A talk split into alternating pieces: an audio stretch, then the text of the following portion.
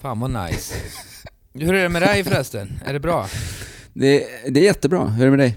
Jo, det är väl nog bra tror jag. Alltså, eh, jo, men det är bra. Jag tror att det är det. Jag vet inte, jag undrar om jag går igenom en eh, manisk galen fas.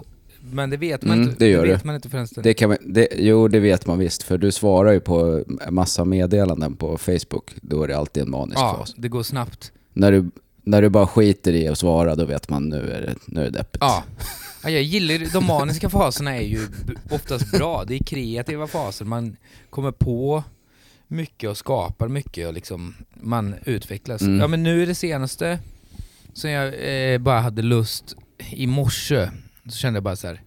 Nej, jag orkar inte eh, ha kvar alla bilderna på Instagram och jag orkar inte följa någon på Instagram. Så jag bara så här, jag tar bort allt och slutar följa alla. Men ska du börja om eller ska du bara ta bort Insta helt? Eller? Nej, jag har kvar, in, jag har kvar Instagrammen, men nu är det bara liksom någon sån Figaro Panini-bild, någon eh, gammal video och liksom...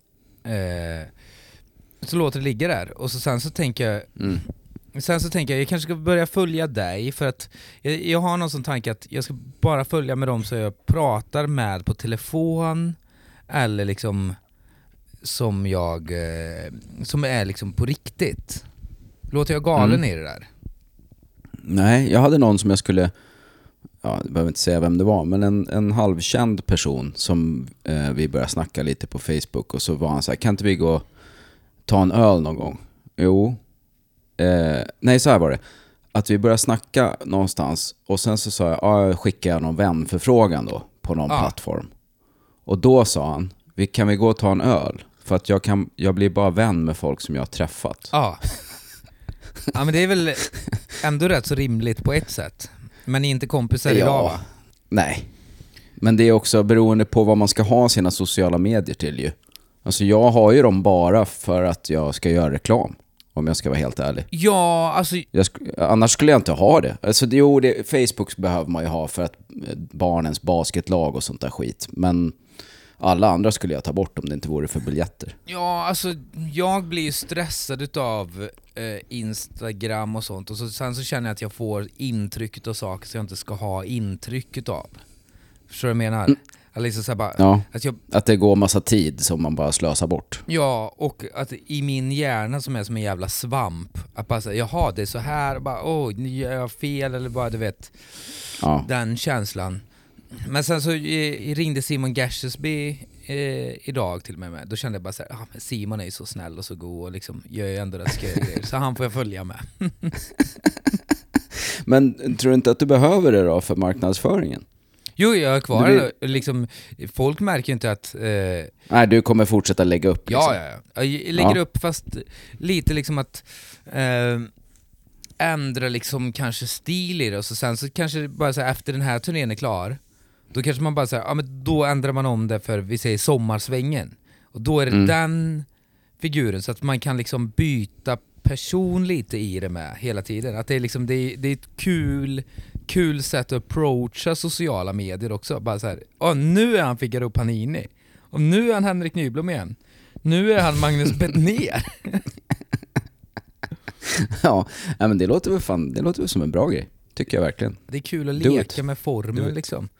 Alltså det är ju alldeles för, för få, få trollande, liksom lekande med det. Så att jag känner Ja. att jag, jag måste underhålla mig själv med för att jag blir liksom bara ledsen i det annars.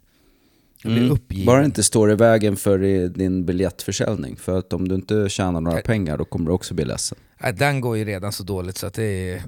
Sluta, sluta säga sådär. Nej, Göteborg var det fullt och Jönköping var fullt nu och i Borås var också fullt. Så att, eh, Ja, du ser. Och, och det var rätt så fullt med. Så att det går ju bra liksom. Eh, så att jag är inte liksom orolig på det sättet. Alltså, det är liksom inte knökat eh, eh, helt framöver. Det finns fortfarande biljetter att köpa. Figaro Paninis kakafoniska dödsdans, henriknyblom.se. Kom och se den, den kommer inte spelas in. Den kommer bara vara live. Och den kommer inte visas i höst. Så om ni ska se den och fatta vad det är, då får ni komma och kolla. Annars så kan ni dra åt helvete! Ja, det är ju skitbra vi, vi är ju också på turné. Vi, eh, Kjellman ville att vi skulle pusha för våra turnéer, så det är lika bra att jag pushar för våran också då. Very good. Vi drar, den här veckan är det Dalarna. Först Sundsvall och Kramfors, sen Dalarna med Falun, Mora och eh, Ludvika tror jag. Den veckan som de, de lyssnar på. Och så har vi ju släppt, ny släppdag, ville Kjellman gärna att vi skulle berätta också. Att vi släpper på onsdagar från och med nu. Just För det. att mitt liv eh, inte går ihop. Nej, du har fan för mycket att stå i. Mm, jag har det. Vet du, vem- vet du vem eh, jag ska bli fotad av imorgon då? Per Christiansen, Nej, Bingo Rimér. nej. eh, Andra änden på skalan. Andra änden på skalan. Om du skulle lista vem du skulle vilja bli fotad av, av en svensk fotograf, så skulle han hamna sist. Av en som har många gig. Ja, är det Eldrim eller? Ja, är det Eldrim som ska fota dig? ja. Ah, fy. Det är för den här pjäsen som vi ska göra. Jag såg det precis nu innan jag satte mig nämligen. Han är väldigt snäll så och liksom han gör, alltså han gör väldigt bra säljiga foton. Men Mm. en del av mig känner bara, fy fan vad... Alltså, det här låter ju hemskt av mig. Och han är, han är asgrym, alltså han, de har knäckt koden med eh, säljiga foton. Liksom, då, Mm. Han har liksom en helt egen stil. När det är liksom, när Ann Westin ska vara en hobbit, och det heter, det heter jobbigt, då tar man in Eldrim. När liksom, du ska göra liksom den här postern som är liksom, ja men hur alla, Niklas Andersson, uh, liksom, vilka är det mer? Ja, men alla Cissi Stenborg, produktioner. Jag anar att det kommer kunna bli en liten krock imorgon. När jag går upp klockan sex på morgonen och åker till en studio för att bli sminkad klockan sju och sen ska jag bli fotad och så kommer det vara så här. Kan du se lite gladare ut? Kan vi göra en kul grej? Kan du hoppa från den här pallen? Medan jag, nej. Jag, jag- orkar inte, bara ta en bild bara. Och jag är ju sån, jag älskar det där hoppa runt och studsa runt när de fotar. Men jag är däremot väldigt känslig på vilken av bilderna de väljer. Att bara säga, Ja. ja. det får inte vara att det liksom, det måste vara rätt studs. Det kan Mm. inte bara vara den här, för så var det när vi gjorde den här one night stand-up som var supermysigt och allt sånt, och det, jättefin bild och allt sånt. Men den första bilden som de valde ut, då var det typ så, då stod jag så, så, så glad, så jag såg jävla glad ut. Och jag fick säga till Cissi bara så här, "Nej, du får ta bort den där, jag ser för... Det är väl härligt att du ser glad ut! Det är väl mysigt! Jag bara så här, men jag, jag gillar inte hur jag ser ut, jag tycker jag hatar mig själv när jag ser den där bilden. Så att de var tvungna att ändra bild. Men det gjorde de väl? Ja, ja, ja, ja, alltså de är helt med på det där. Men ehm, Det här kommer väl bli lite svårare för mig att tycka något om. Massa stora skådisar och jag. Så att jag lär inte få bestämma så mycket tänker jag. det finns ju ett knep, det är det fula knepet att göra. Det är att se till att aldrig le. Mm, men det är inte så svårt. Har Nej. du sett mig le på bild? Ja men du är bra på det där. Det här är då en, jag vet inte om jag kan ta upp det i podden, en psykologisk tanke jag hade på dig. Vill du Mhm. höra? ja, visst. Alltså som är, det, det, alltså för du är ju liksom, du är orädd på ett helt annat sätt än vad jag är liksom rädd. Jag är konflikträdd som fan, jag vill vara alla människor till lags och liksom det grundar sig i liksom miljön, i hur jag är uppvuxen, att mina föräldrar är väldigt mycket så. Mm. Då tänker jag så här, du vågar, du vågar skapa en dålig stämning för att vara faktakonsekvent, rättvis och våga skapa en dålig stämning för att liksom, ja men det ska vara rätt. Bara säga nej det här, så här ska det inte vara, det är någon som hastlar här eller något sånt. Mm. Och då det jag tänkt på den psykologiska grejen är liksom hur du, när du, hur du är uppvuxen. Du är uppvuxen i ett eh, hem som liksom är religiöst och du var tvungen att, eh, att gå emot eh, det religiösa med, liksom, dina, eh, med dina föräldrar. Och att våga ställa sig upp mot sina föräldrar är, gör liksom, det är de närmsta man har. Och om du vågar Mm. göra det mot dina föräldrar, då, då skit, då kan man skita i bara säga men vad fan är det där liksom någon jävla Bobo Jonsson som kommer och är liksom, bara så här, som kan använda sig av den härskartekniken, som jag kan ju råka ut för den härskartekniken, de, kan bara, de ser hur svag jag är. Så bara såhär, sätt dig ner, och då sätter jag mig ner. Men om någon säger till dig, bara såhär, sätt dig ner, vad fan ska jag sätta mig ner för? Så att du vågar konfrontera. Jo. Vad tror du om den psykologiska? Jo, men det, är nog, det stämmer nog ganska bra tror jag. Uh, och, men sen är det väl också att jag har någon slags myndighetspersons uh, uh, hang-up liksom. För att det har ju varit så alltid med lärare och rektorer. Och, alltså jag, har ju varit, jag är väldigt skötsam. Eh, ja, men men du- jag var ändå den som alltid bråkade med alla lärare och rektor och studierektor och allt sånt där. Liksom. Ja, Så men vissa, jag är ju sån fast jag ältar ju. Mm. Jag är dålig på att ta konflikten med en gång jag trycker in det i mig och så sen så exploderar det ut på någon annan som är i min närhet istället. Så att det blir liksom, och då och sen så är det vissa personer som kan hantera det och vissa personer som blir, eh, så här, eh, fan vad jobbig Henrik är. Men du kan ju också vara så, du är ju sån jävla bra i det där bara så här. Ja, har du tänkt igenom det där? Ja, men det är ju så här. Eh, du är nog inte riktigt... Du får ju säga till. Så är det mer att du... Jag bara säger, ja, Mm. ja, ja, ja, jag kanske borde göra det. Men, och du har ju lärt den väldigt mycket att... Jag, jag vågar säga till väldigt mycket mer nu. Ja men det är ju bra. Det är ju eh, enklare att eh, sköta sitt jobb om man gör det, tänker jag. Än att bara gå omkring och vara missnöjd med saker som inte är bra. Ja. Vet du vad jag tackade nej till i, i, idag? Eh, HIV-test. nej. det har man inte gjort på länge. Hallå, vi ringer från... vi, ringer från Karolinska, vill du komma in och ta ett HIV-test? Vi har fått... det går ett rykte här. Nej tack, klick! Smittskyddslagen, du måste, du måste komma in. Vad är det för jävla lag? Världens sämsta lag. Legalisera smittande. Jag ska gå runt med sådana skyltar. Du och jag går runt på stan, vi sätter oss utanför regeringen. Legalisera smitt... Vad, vad är ni emot? Smittskyddslagen? Det är, ett jävla Greta tog miljön, vi tar det. det är ett jävla övergrepp mot oss som individer och människor. Ja.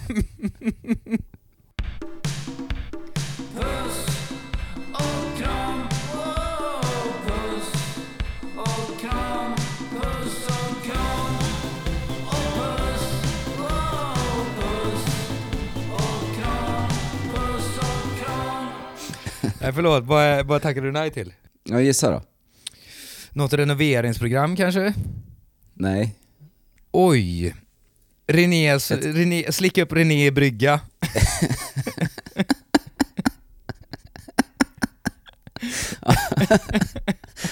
Nej, det hade jag tackat ja till. Nej, eh, nej, jag tackade faktiskt nej till att dela ut de svenska rösterna på Eurovision. Oj, oj, oj! Mm. Det Det är är, en andra gången jag tackar nej till 100 miljoner tittare nu. Hur det är länge ska fan... det här pågå? Oj, oj, oj, vilken fjäder i hatten ändå. Tacka nej till det där. ja, Det eller där, hur? Det är mycket mer värt att tacka nej än att faktiskt göra det. så här. Det hade blivit en Facebook-storm. Om, vi Ja. säger, hade du gjort någonting som är lite så här, någonting som bara I'm here to represent Swedish, eh, Sweden and the Swedish people, everyone is just like me. Here is the Swedish vote. Och, och de kommentatorsfältena i Facebook, det hade delat så mycket och det hade varit så mycket ja, bara så, den där ska han representera oss! Och det hade varit så jävla roligt. Ja, det hade varit svinkul. Ah fan, du skulle sagt, fråga, jag, du skulle sagt så här. får jag bara kolla en grej med Henrik innan jag tackar Ja. nej? Nej, men jag ville inte göra det, så det var inte så svårt att tacka nej. Ah, hade ni gig den dagen? Nej, faktiskt inte. Ledig för att Lina fyller år dagen innan. Så att, eh, Ja. jag hade faktiskt tid. Men jag ville inte, så det spelar ingen roll. Ja, Eh, det är ändå jävligt fett att tacka nej till. ja, men det känns kul. Nu är- det två gånger jag har tackat nej till att vara med i Eurovision. Ja. Tredje gången gilt, då kommer de med rätt fråga. Då ställer jag upp. jag har tänkt på det som är en lyx i vårat jobb, som är så jävla gött, vi har säkert pratat om det innan. Jag, tror, jag undrar om det var Sylle som frågade, eller vad det nu var, eller vad jag babblade om. Men att hur man skriver liksom en ny föreställning. När föreställningen är klar, då bara man ser till att kasta sig ut i någonting och göra ett problem för sig själv. Och sen är nästa föreställning klar.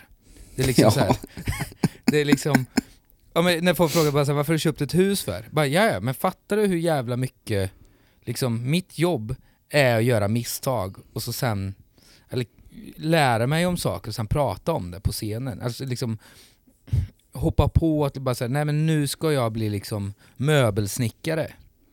Och så Mm. går allting åt helvete. Och sen så prata, kan man gå upp på scenen och bara säga, har jag berättat om varför jag är dålig möbelsnickare?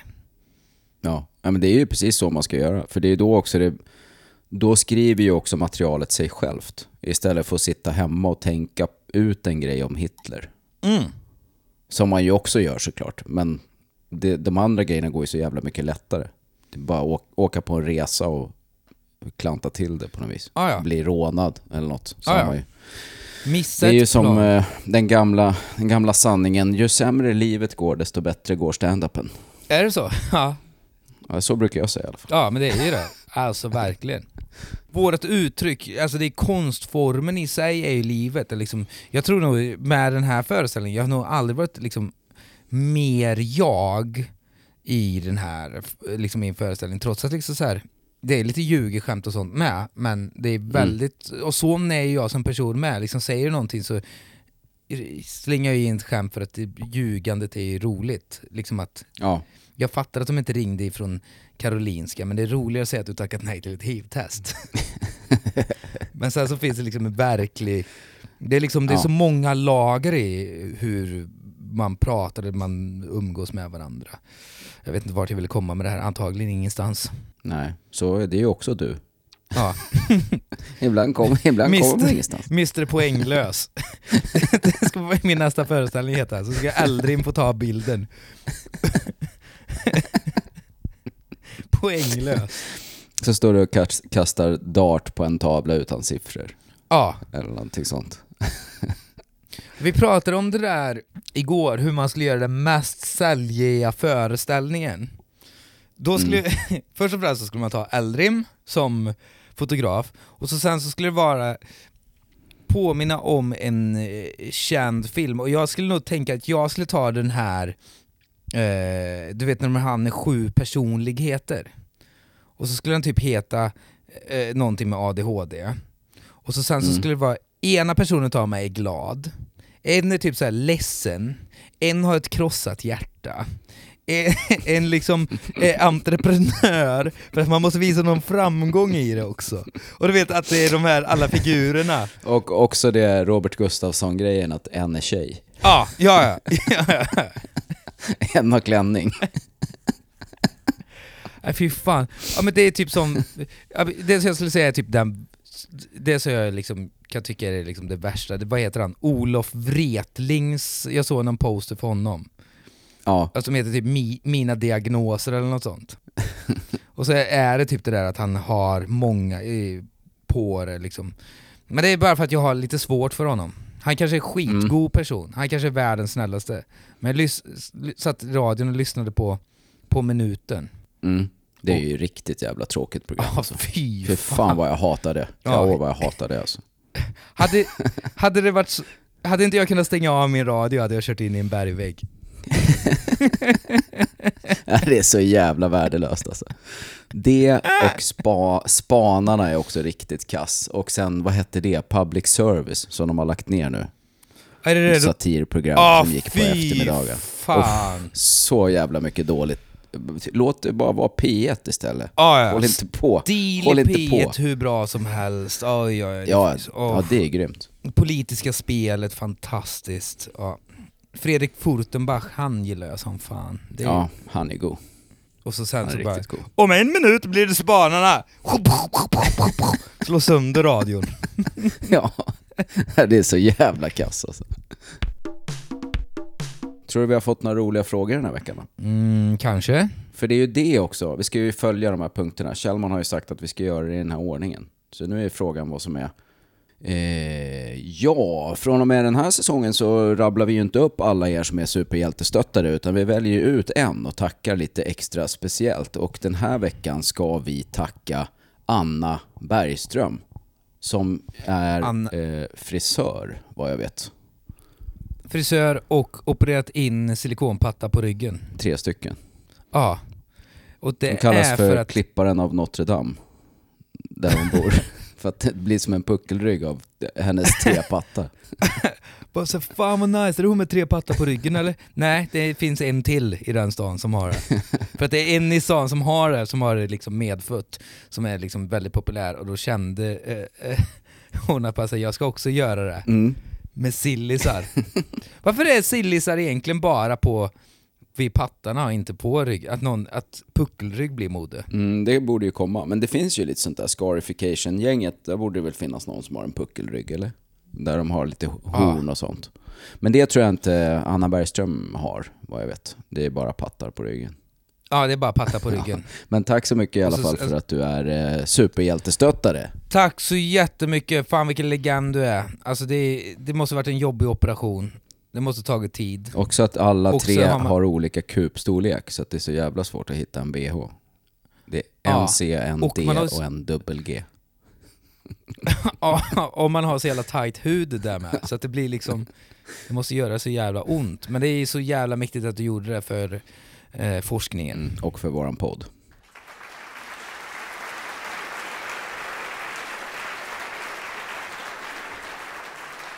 Och det kan man ju bli om man vill på patreon.com slash puss och kram där man också får ett bonusavsnitt varje vecka. Den här veckan ska vi göra en annan bonus Ja. än vad vi brukar göra kan jag berätta redan nu. Ja, vi, sk- vi ska ta, eh, ska vi berätta vad vi ska Men göra? jag tror att vi ska lösa några problem va? Istället för att bara ja, vi ska svara på lösa frågor. människors pro- Folk hör av sig med problem till oss och så ska vi hjälpa med att koka ner det. Och är det någonting som jag är bra på, det är att koka ner problem. Mm, jag med. Och Så göra ska det till bli- ett större problem i livet. Ja, men det ska vi göra i våran, eh, i våran bonus. Eh, och det är ju så att ni ställer frågor såklart. Det gör ni på Spotify kan man ställa frågor, på Patreon kan man ställa frågor och framförallt kanske så kan man också mejla dem till henrik.kulturaktiebolaget.se. Då kommer de direkt till Kjellman och han är så jävla lat den killen så att han tar nog dem först, har jag en känsla av. Han är så lat så att han ser ut som Dave Grohl. Ja. Don't bullshit me. Och då ska vi svara på lite frågor ju. Fråga. Ja! Yes! Nu ska jag bara hitta. Frågor, frågor, frågor, frågor. Här står det, den här kommer så ofta på mejlen så den kan ni få svara på lite kort, säger Kjellman. Hur gör Vill man... du förlänga din penis? Den får jag väldigt ofta på, den på, som Vem- fråga på mailen. Vem av er är bäst på att förlänga en penis? Nej, frågan är, hur gör man ifall man vill ha en dejt med er? Båda, eller? Det hade ju Är det varit riktigt sjukt. Förstå vad sjukt, att gå på dejt med dig och mig. Ah, ja, Jay and Silent Bob. Det är den här, den lilla, vill du ha den, den sny, snygga killen eller vill du ha han den fula som tjötar mycket? Den roliga. Får välja, snygg eller rolig. Det är därför vi går ihop. Alla, Ja. alla får något. Nej men eh, jag kan svara för egen del att jag går fan inte på dejt för jag tycker det är så jävla tråkigt. Jag har aldrig haft kul på en dejt. Jo det har jag, det var, det var dåligt sagt. Men det är, Ja, det är jobbigt för den som hör det. Men vi var ju på dejt, det var ju väl jättekul? Nej men det är ju inte kul. Alltså själva konceptet. Men jag skulle säga att så här, 10% så är det kul. Av olika, det kan vara helt olika anledningar. Men 90% så är det ju bara, åh nej, nu måste jag sitta här i minst två timmar innan jag kan hitta på något skäl att dra. Ja, så här. jag kan tycka ändå så här, är personerna så ofta på dejt? För jag, alltså så här, det beror på vad agendan är, liksom vad, eh, vad, vad planen är. Är det typ så här, okej, du vill gå på dejt för att du vill babbla. Bara så ja, då får, vi pra- då får vi se så att vi har samma intressen för att babbla. Liksom så här, då måste det verkligen vara s- de intressena. Är det bara dejt för att liksom så här, man vill ha sex, då får det liksom säga, ja men då har vi dejt för att ha sex, då kan vi inte liksom Är det både och, det ena leder till det andra Att man har sex och sen pratar man Om sexet. Ja Ja men den här, eller är det liksom är dejten för bara så här, men jag tror att jag skulle bli, vi skulle passa bra ihop en längre tid. För det är ett väldigt stort steg att ta och sätta liksom i huvudet att liksom det skulle fungera en längre tid. För att Ja men det är väl är kanske liksom- det då. Att vi är liksom i den där åldern, eller framförallt jag kanske, att alla tanter som vill träffa en, de vill ju flytta ihop med någon. 90% Mm. i alla fall. Och då blir det ju tråkig dejt. För att då ska man ju sitta där och prata om deras ungar och vad fan det är. Ja, bolånekalkyl. Ja. Och sen så har jag Robin, han har ADHD precis som du. Vore inte det trevligt om han, ni skulle väl komma bra överens? Och han gillar ju också sånt som du gillar. Han gillar att eh, scouterna är han med. Eh, Han är lite, ni är rätt så lika varandra. eh, Så du menar alltså att du vill ligga med Magnus för att han påminner om din son? Din fucking pervo! Alltså mig, Du vill ligga med din son! mig ska man nog i så fall träffa på jobb eller på krogen och ta det därifrån. Liksom. Eh, nätkontakt av olika former, det funkar ju liksom inte. Jag vet inte fan med mig, alltså det är väl det är bara jävla slump. Man hör av er på sociala medier eller sånt. Jag vet inte fan. Jag, är inte, jag krökar ju typ inte så jävla mycket liksom. Det är väldigt sällan jag dricker öl. Liksom så. Så att jag vet inte. Men det finns ju många liksom- nyktra tanter där ute som älskar det. Ja, det är väl liksom så här. Jag, jag tror ju mer på kompisar. Jag vill ha, jag gillar människor att umgås med och kompisar och liksom den delen. Alltså så här, både killar och tjejer liksom. Bara så här, fan, hellre många kompisar än liksom en parrelation. För det känns som att folk som hamnar i en parrelation blir så jävla ensamma till slut. Mm. Ja men det, är väl kanske det också, att sen när jag väl går ut, antingen så vill jag bara sitta och snacka, och då vill jag ju sitta och snacka med mina kompisar som jag redan känner. Ja, Eller så vill jag bara att det ska bli så jävla kul. Och då blir det ju oftast också det med typ ett kompisgäng. Alltså man går ut och så krökar alla lite för mycket eller gör något och så blir det, händer det något liksom. Ingen Ja. av de där grejerna går ju riktigt att få på en dejt, oftast. Ja, Jag, jag, det är ju det där, mina dejter är ju som, du har ju roastat mig om det, att mina dejter är ju som att man målar tavlor och man liksom Mm. hittar på något äventyr om det ska vara kul liksom. Ja men det är ju en bra idé eh, faktiskt, att göra något. Men då blir det så här, om jag ska föreslå, då blir det ju biljard. Det är ju helt värdelöst. men det är ju Men det den man skulle- fantasin jag har. Ja men egentligen är det ju, jag tror åka bil med dig och åka liksom och se nya saker. Det är ju det är då du mår som bäst, att bara så här, här har inte jag varit innan. Och så sen så kan du inte vara en sån person om du ska dejta Magnus och bara säga ja men vi kollar lång tid på varje tavla och analyserar. Nej nej nej. Nej nej, Vi igenom. åker till stället och så kollar, vi ger vi varje tavla en sekund och så sen så går vi vidare. Ja. Man springer igenom alla museer. Är, Ja. Ja, nej det är knepigt. Det, Nej, men- det bästa är väl att skicka bilder på sina tuttar helt enkelt. Ja, vill ni vara tillsammans med Magnus, gilla ultramaraton och ha stora pattar. Det, Ja.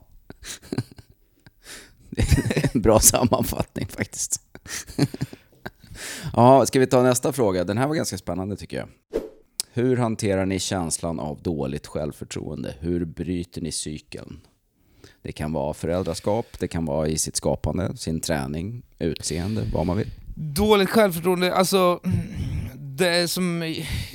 Ska jag vara helt ärlig i det där? Mm. Hur man, hur man, de flesta fungerar som människa i det där tror jag, eh, för att hantera dåligt självförtroende. Det är att man, jag kan göra så att man eh, speglar sig i andra, till exempel så här, du kanske läser någon självbiografi om någon som håller på med ungefär samma sak, som har varit med om bara såhär, fuck, jag känner mig helt värdelös just nu. Fan, eh, då kan du läsa den självbiografin, ah, den har också känt det, men det Mm. ändå går bra. Liksom, eh, du känner att du går upp i vikt och så ser du någon tjockis som det går bra för. Liksom, som också, den sortens spegling kan man göra på ett sätt i vårt yrke, i, för att det är liksom, man har dåligt självförtroende hela tiden. Men sen, alltså det bästa är, det är ju umsa skinn och bara göra, göra om och göra, göra fel igen. Ja, och sen tror jag också att det viktigaste av allt är väl att lära sig att det inte gör något. Att det inte går bra. Alltså alla är ju dåliga föräldrar ibland, alla är dåliga på sitt jobb ibland, alla är fula ibland, alla är svaga ibland. Alltså det är ju bara att känna att ah, ja, det här var ingen bra dag, eller det här gick inte som jag ville. Det är ju bara att göra om. Ja, för att oftast finns det en lösning på allting med. Vi säger så här, inom, vi säger inom stand-up då. Om du gör ett dåligt gig, och så reflekterar man bara så okej, okay, varför gjorde jag ett dåligt gig? Gör jag alltid dåliga gig? Nej, det gör jag inte. Varför blev det här dåligt? Ja, Ah, okej, okay. jag kanske inte levererar de här skämten bra, jag kanske sa dåliga skämt, eller så var publiken kass. Det är liksom, och då kan man reflektera över det där, så länge man, liksom man har en grund på varför det är. Liksom, vi säger så här, ah, är jag en dålig förälder? Eh, bara såhär, fuck jag kan inte vara mer än vad jag är. Liksom så ah, okej, okay, men så pass sund är man ju på ett sätt, liksom så med i huvudet så att du vet ju liksom bara såhär, okej, okay, var jag en dålig förälder där? Nej, det var jag egentligen inte. Nej, och framförallt så, jag har ju väldigt sällan dåligt självförtroende överlag. Men det beror nog på just det där att jag har liksom lärt mig att så här, mm, ibland går det åt helvete och det är okej. Okay. Alltså, ja. och ibland känner jag ju att jag är världens sämsta farsa. Men jag vet att jag är en svinbra farsa på det stora hela. Ja. Eh, och då behöver man inte gå omkring och må dåligt över det. Sen kan man ju må dåligt över det ändå. För att ja, jag missade när min dotter gjorde det eller det. Eller jag var bortrest som vanligt. Eller vad det kan vara. Så här. Men då vet man ju ändå att någonstans i bakhuvudet har man ju liksom att ja, men på det stora hela så är jag fan rätt så bra. Alltså. Ja, jag kan ju känna i dåligt självförtroende liksom så här. Ja, men till exempel nu så spelar med Sylle som är så jävla grym musiker. Mm. Och jag spelar musik på ett ibland så jävla flummigt sätt. Att liksom i vissa låtar kan det vara till så här, ja men här är fyra takter, här är fem takter, här känner jag för att det ska vara fyra takter igen och liksom hoppa fram och tillbaka beroende på liksom vilken känsla jag har. Och så är ett konstigt sätt att spela musik för till exempel då Sylle, för att han är ju pro på ett helt annat sätt. Mm. Men jag är liksom, jag har skapat mitt e min egna stil på något sätt. Och då kan Sylle vara så här, ja, men ska det vara fem eller fyra takter där? Och jag bara säger, jag vet inte. ja, men det, och då blir det jobbigt för Sylle då så här, men det får vi välja, ska det vara fyra eller fem? Det är, lite, det är svårt för mig att liksom veta, och det fattar jag, då, då tycker jag att det är jobbigt för egen del, då får jag lite dåligt självförtroende. Jag bara såhär, fan jag vill inte sätta honom i kläm. Men då gör jag allting för att typ så här, då får jag sitta liksom och nöta in verkligen hur det ska vara. Då måste jag låsa grejer och det tycker jag kan vara jobbigt. När jag, mm. Som med standup-rutin, att så här, okay, vi måste låsa den för det måste finnas en cue i det. Ja, men det är väl det det blir om man jobbar ihop med folk. Alltså då måste, ja. då måste man ju det ibland. Vissa grejer måste, måste ju bara, ramar som måste sättas liksom. Men det får man ju bara lära sig att stå ut med om man nu vill jobba med andra, antar jag jag är både bra att jobba med andra och fruktansvärt dålig på att jobba med andra. Ja, men det är väl också ganska allmänt. De flesta är väl både bra och dåliga på det. Ja, jag är ju sån att, ja men typ som, nu har jag ju med en egen stege. Det är som när du och jag var ute, när du, det är så här, Åh fan du kan inte ta med stegen ut, jag står ju bara bredvid när du står och håller på med den. Ja, det har du rätt i, förlåt. Men när jag åker ut på en egen, då ska jag ha med en stege. Ja, när det är Sylle som får stå bredvid när du håller på med stegen istället. ja, ja, ja, Jag är mycket nöjd med detta. Men jag tror också att det är lite det är fel att fråga folk som jobbar med vårt jobb om självförtroende, för att även de som påstår att de har dåligt självförtroende har ju väldigt mycket bättre självförtroende än folk som har dåligt självförtroende på riktigt, skulle jag nog vilja påstå. För annars gör man inte de här grejerna och hela tiden blottlägger sin egen person och satsar på saker som är helt i, på pappret idiotiska och allt vad man nu gör. Liksom. Då har man ju i grunden ganska gott självförtroende. Ja men exakt, för att vi håller på med liksom KBT hela tiden, att gå upp på en scen är liksom Alltså det är ju att utsätta sig konstant. Och så sen så måste vi Vi pratar om liksom våra känsligaste eller våra svagaste moments på något sätt liksom. Och det ska man inte prata om, liksom Här är ju, här är ju konspirationsteori deluxe. Men vi säger då nu gav Magnus mig blicken för er som lyssnar. Jag bara såhär, okej, okay, vart är han på väg nu? Nej då. Nej, då. Nej men lyssna på den här konspirationsteorin som jag tänkte på igår då. man ska inte prata om vad man röstar. Det är, liksom, det är en sån grej, du får prata om allting men i Sver Sverige så pratar man inte om vad man röstar, det håller man för sig själv. Mm. Det är väldigt viktigt att du håller det för dig själv. Och det har man pratat om på public service och liksom så här, nej men vi svenskar vi pratar inte om vad man röstar, men vi vet alla att vi röstar på sossarna. Liksom så, här. så att då är det liksom så här en tyst överenskommelse, att liksom alla bara tycker, ska tycka samma, och det är ju på ett sätt byggandet av svenska folkhemmet och vi har varit inne på det här innan, liksom så här, att allting, och det är väldigt fint, det är väldigt fint med socialdemokratin men det är ju svårt när liksom eh, industrialiseringen börjar, alltså det försvinner liksom, man kom, jag tänker det när man kommer väldigt mycket till städer och så är det bara så här, fan det här är liksom en det är nästan så miljonprojekt och man bara så här, varför är det sådana höghus här? Ja men det var en fabrik som var igång där en gång i tiden. Okej, så den är nedlagd. Men husen står kvar. Och, liksom, och då blir människor att de bara så här, att de börjar söka till annat och så liksom blir det liksom konflikter mellan dem och de får inte säga vad de eh, röstar på. Och jag som är, jag är helt politiskt obunden numera. Jag är en Mm. politisk vilde, jag bryr mig inte om någonting. Jag, står, jag är bara objektiv, jag kommer rösta blankt resten av livet nu. Du är bara en vilde. Ja, jag vet inte vad jag ville komma med det här men det är väl liksom den här, jag vet inte. Jag vet inte ens vad jag var på väg, vad jag tänkte på. Det är så många tankar i huvudet i det. Har du en rutin till till din nya show Poänglös. Det kan Ja, jag vet inte vad jag är på väg. Ja, men det, var, det- det är för att jag har tänkt på eh, så här.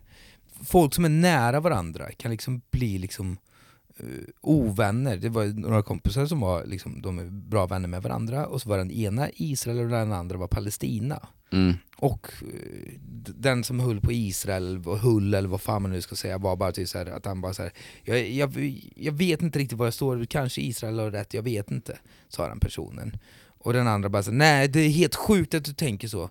Du, måste, du får inte vara kvar här. Ja. Men det är ju så- en sån jävla infekterad fråga så det blir ju lätt så, tänker jag. Ja, men det är ju liksom hela den där, det som jag tänker på när man ser det objektivt då, att det är samma person som undrar hur kan det finnas krig i världen? Bara, vad fan, hur tror ni att det kan finnas krig i världen när två bra kompisar blir ovänner över någonting som ni inte ens kan diskutera er fram? Varför tror ni att världen blir fucking krig? För att nära vänner blir liksom de blir arga för att bara säga nej han tycker, han tycker om barrskog och han tycker om lövskog och så blir ni fucking ovänner som är liksom bara såhär, fan prata med varandra och hitta gemensamma, prata, kom fram till någonting tillsammans. Men det är så, det är så jag känner i det liksom. Det är så jag kan känna mig liksom i S- Sverige eller i världen att det är liksom så polariserat på så många sätt och vis. Liksom, när alla bara är liksom, alla är bara liksom random jävla människor som är atomvarelser som går runt och vill bara ha det gött. Det, liksom, det finns inte en jag tänker så här, en taliban tänker inte så här, fan jag är ond. Nej, det gör de ju inte. De tänker bara så här, nej jag gör, De tänker ju att de har rätt och att alla andra är onda. ja. Men det är väl så vi alltid har funkat. Det är ju inte så konstigt. Det är, det, är, bara- det är ju inte bara talibaner, så är vi ju allihop. Det enklaste inom, man ska säga då, inom vi ska säga filosofi eller liksom politik, en väldigt enkel sak att säga, så jag tycker det är avfärdande, är att säga så här. Ja Putin han är ju psykopat. Ja. att det där är en jävligt enkel lösning på ett stort problem. Bara så här, att Ja, det är någon ju med... inte så mycket till lösning heller. Nej, nej, verkligen. Men det är den bara där... ett konstaterande. Ja, det är konstaterande för att den här personen har bara blivit så här för att han har en mental sjukdom som gör att han är- saknar all form av konsekvenstänk och helt empatistörd. Men däremot om det kan vara så här, nej men han, han blev slagen av sin pappa, som har format honom, då börjar det helt plötsligt bara så här, Det kan man också vara helt säker på att han blev. Ja, ja. Och liksom miljön i liksom, antar väldigt patriotisk, gamla Ryssland och liksom, man skulle vilja se liksom självbiografin i hur han har blivit så, för jag tror inte att det, det är så enkelt som att bara avfärda någon som psykopat. Det är liksom för enkelt. Fast han kan ju vara både och. Han kan ju ha fått stryka sin farsa och ändå vara psykopat. Ja, ja. Verkligen, verkligen. Men jag tror liksom att man får inte glömma att vissa människor eh, liksom formas till att bli ondskefulla i det där. Och jag tror inte att han ser sig själv som ondskefull, liksom, eller vad man nu ska se. Det är liksom, han rättfärdigar det bara. Det, det finns en sån story om, vad heter det, Heinrich Himmler Mm. som sägs vara en oerhört moralisk och etisk person. Som var en av de Mm. mest moraliska personerna som Hitler hade runt sig. Men ändå rättfärdiga och döda sex miljoner judar för att rent ideologiskt så följde han efter något, det fanns typ, eh, jag minns inte om det var typ i hela Gittan i hinduismen att det fanns någon rad där som han hade feltolkat för sig själv för att liksom rättfärdiga det där. Mm. Och så fungerar vi människor också som är läskigt, att bara vi hittar en sak och rättfärdigar och då kan vi göra vad som helst. Och det är intressant att koka ner. Ja, det är det. Men så är det väl med Putin också. Att han liksom tror väl inte... Ja, men han kanske tror att han är ond. Han kanske fattar det. I alla fall ganska många grejer han gör. Men eh, han rättfärdigar ju sina grejer ändå för att han tror väl att han har rätt innerst inne. Ja. Liksom. Ja, att han tänker att han gör det för en långsiktig plan, en långsiktig lösning eller något sånt. Det är liksom, Ja, och, så, och de som blir drabbade, liksom, jag tycker synd om båda sidor. Alltså, jag tycker synd om, det är fruktansvärt det som händer i Ukraina, men det är fruktansvärt också för liksom så här, det här låter hemskt av mig, är det här hemskt av mig att säga, ha de här tankarna? Eller?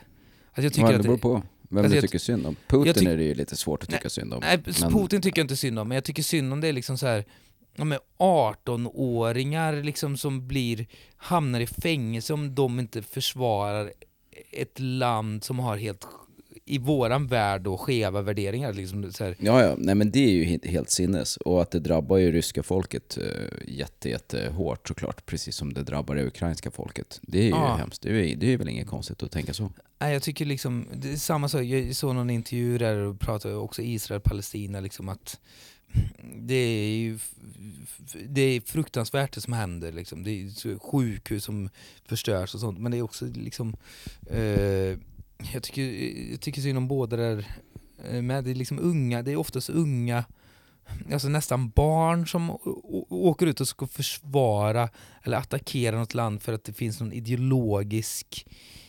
idé som är liksom Mm. bara ett luftslott som handlar om liksom kapitalism egentligen. Ja, jag vet inte fan.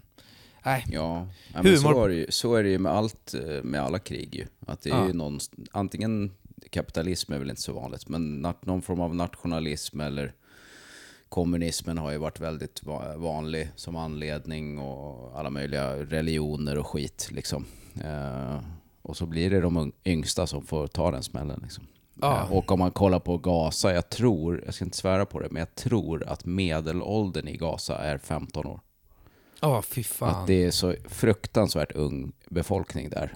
För att Ja. alla, de är, det är ett otroligt ungt land liksom. Så Ja. det är ju, det är hemskt. Men, Det är för eh, jävligt. I, I humorpodden Puss och kram tar vi upp. är det en humorpodd det här? Jag vet Jag inte. vet inte, jag vet inte om det är det. Nej men det är väl, eh, man måste ta upp sånt där tror jag. Eller liksom, Ja, det är ju vad man tänker det ska på. man inte vara rädd för. Det klipper Nej. Kjellman bort sen bara. Ja. Lägger in, lägger in lite pruttljud. Boing! Jag klipper om det så här, så här. Sen så hamnar man i Aftonbladet. Henrik Nyblom försvarar Vladimir Putin. Ja, vi ska ju göra... Ska jag bara hitta dem. Vi kommer ju också göra ett Patreon eh, bonusavsnitt när vi är klara med den här veckans eh, inspelning och det kommer den här veckan vara att vi löser lite problem. Bland annat ska vi hjälpa en kille att lista ut hur han ska trassla sig ur en lite pinsam situation med en annan förälder på sina barns fritids. Oj, Och oj, oj. Sen ska vi också hjälpa ett par hur man hanterar sin ekonomi när man har lite olika syn på pengar. Det kommer Oj, vi göra. jajamensan. Eh, Fan, jag älskar...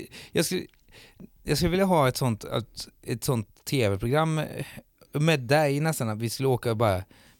Bara du vet att man bara, okej vad är ert problem? Vi ska lösa ert problem. Mm. Och så kommer man bara lösa... Och så, jag tror fan att man skulle kunna göra det. är liksom... Är det megalomaniskt att tycka så, men att man bara liksom... Man bara kokar ner det så jävla liksom till det yttersta. Mm. Och sen slutar alla avsnitt med att vi säger skiljer.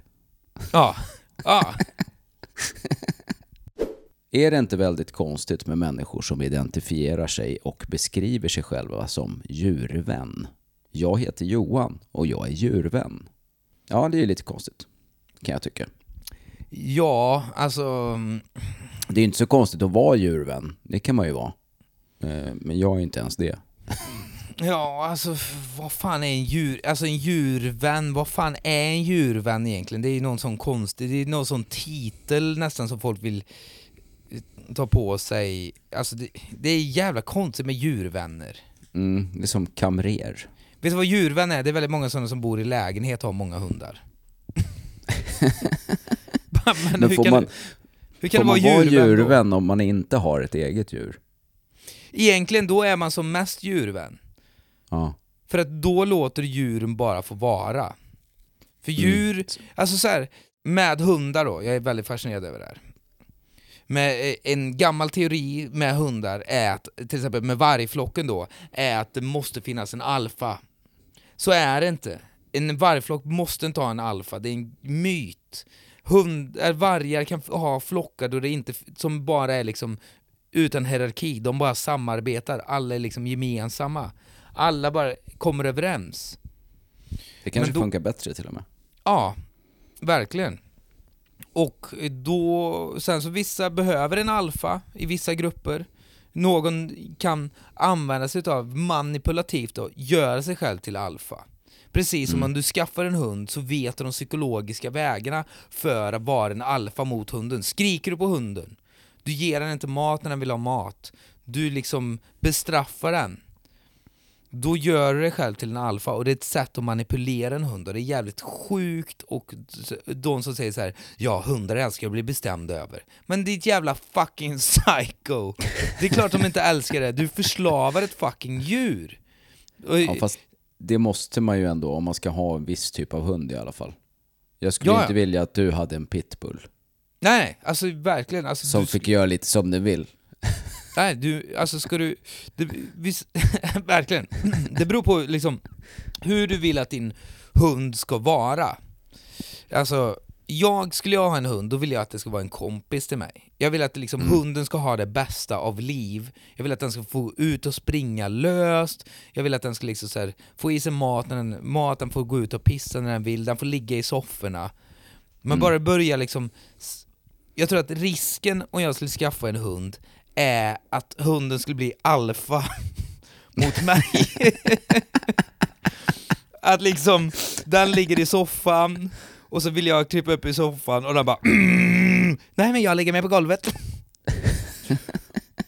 Och sen går den ut med dig när du behöver pissa. Och så. Ah, ja. Och jag skulle vilja ha ett sånt liv, jag skulle vilja ha en sån hund som kan liksom, jag sitter på möten med SVT och så dyker en hund in bara så här. okej jag måste avsluta det här mötet, bara vadå? den, den där hunden styr mig. Bara, jaha? Han är Hur- sur när han har suttit och väntat i bilen i 40 minuter, nu måste jag gå.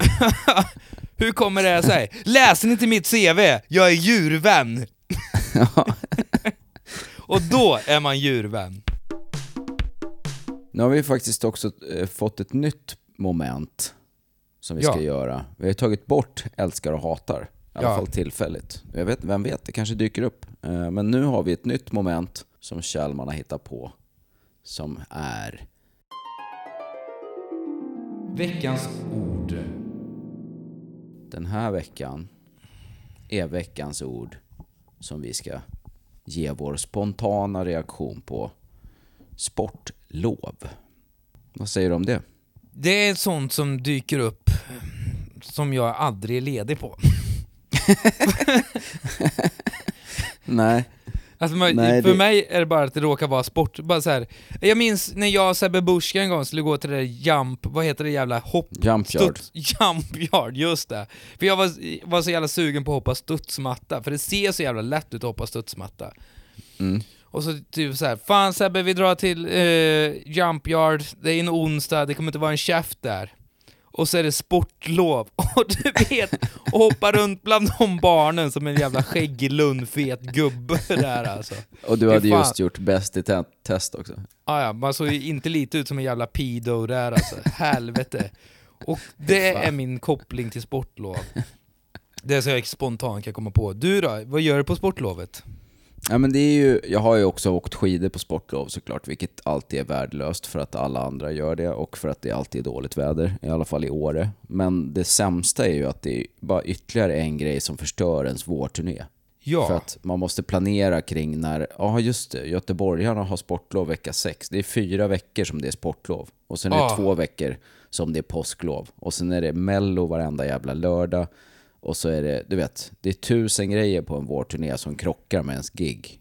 Det behöver vi inga fler. Ta Ja. bort sportlovet. Fan, det var någon... Det har varit, är det mello nu va? Eller på lördag? Ja, börja för någon vecka sedan. Hatar mello. Mm. Det är du inte ensam om.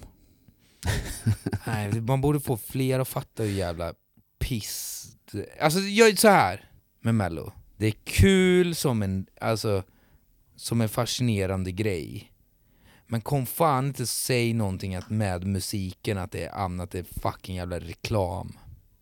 Nej, det är klart det. Men Det det är är jag kan gilla det lite grann sen jag fick barn faktiskt. För de tycker att det är så jävla kul. De tycker att det är orimligt kul. Ja, det är ju och då kan de barnprogram. väl få ha det där. Men det är lite synd att det, det fuckar ju liksom kulturlivet. För att eh, lördagar är ju svåra på våren tack vare Mello. För mycket. Och också i och med att de har gjort om det så att det är liksom tusen deltävlingar. Så kan det mycket väl vara så att, aha, vi var visst i Gävle samma dag som de har Mello. Då går det ju inget, eh, inte att sälja en biljett liksom. Ja men också att ditt barn ska börja ens veta vem Gunilla Persson är, är väl liksom så här, s- så här om det ska vara public service. Vi är public service, vi bryr oss väldigt mycket om eh, liksom eh, människor och deras, dess utveckling. Och vi vet att Melodifestivalen är ett barnprogram.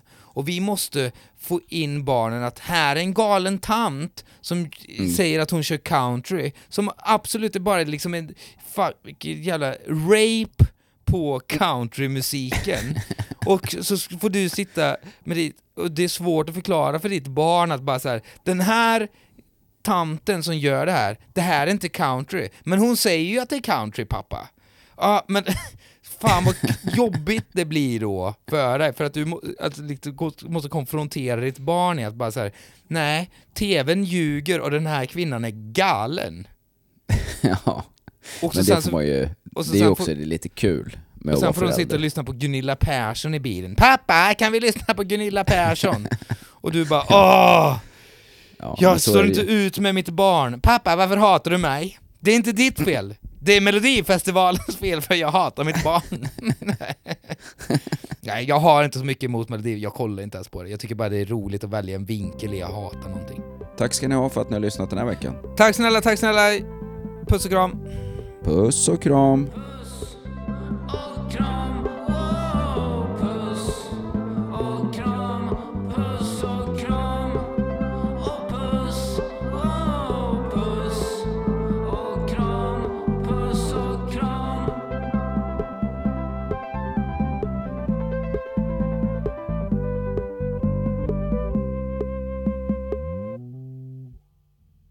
Den här podden är klippt av Henrik Kjellman och producerad av Kulturaktiebolaget.